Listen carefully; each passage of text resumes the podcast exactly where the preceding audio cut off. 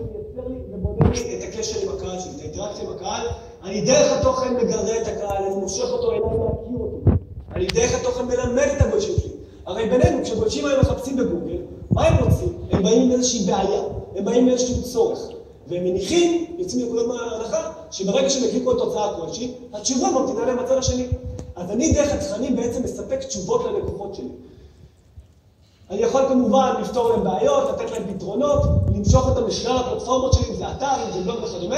באיזשהו מקום, אם בעבר מה שנקרא היה שיווק מפריע, היום השיווק המורשה זה דרך שבה אני מרוויח את הלקוחות שלי. למה אנחנו מוכנים לקבל פרסומות מגוגל?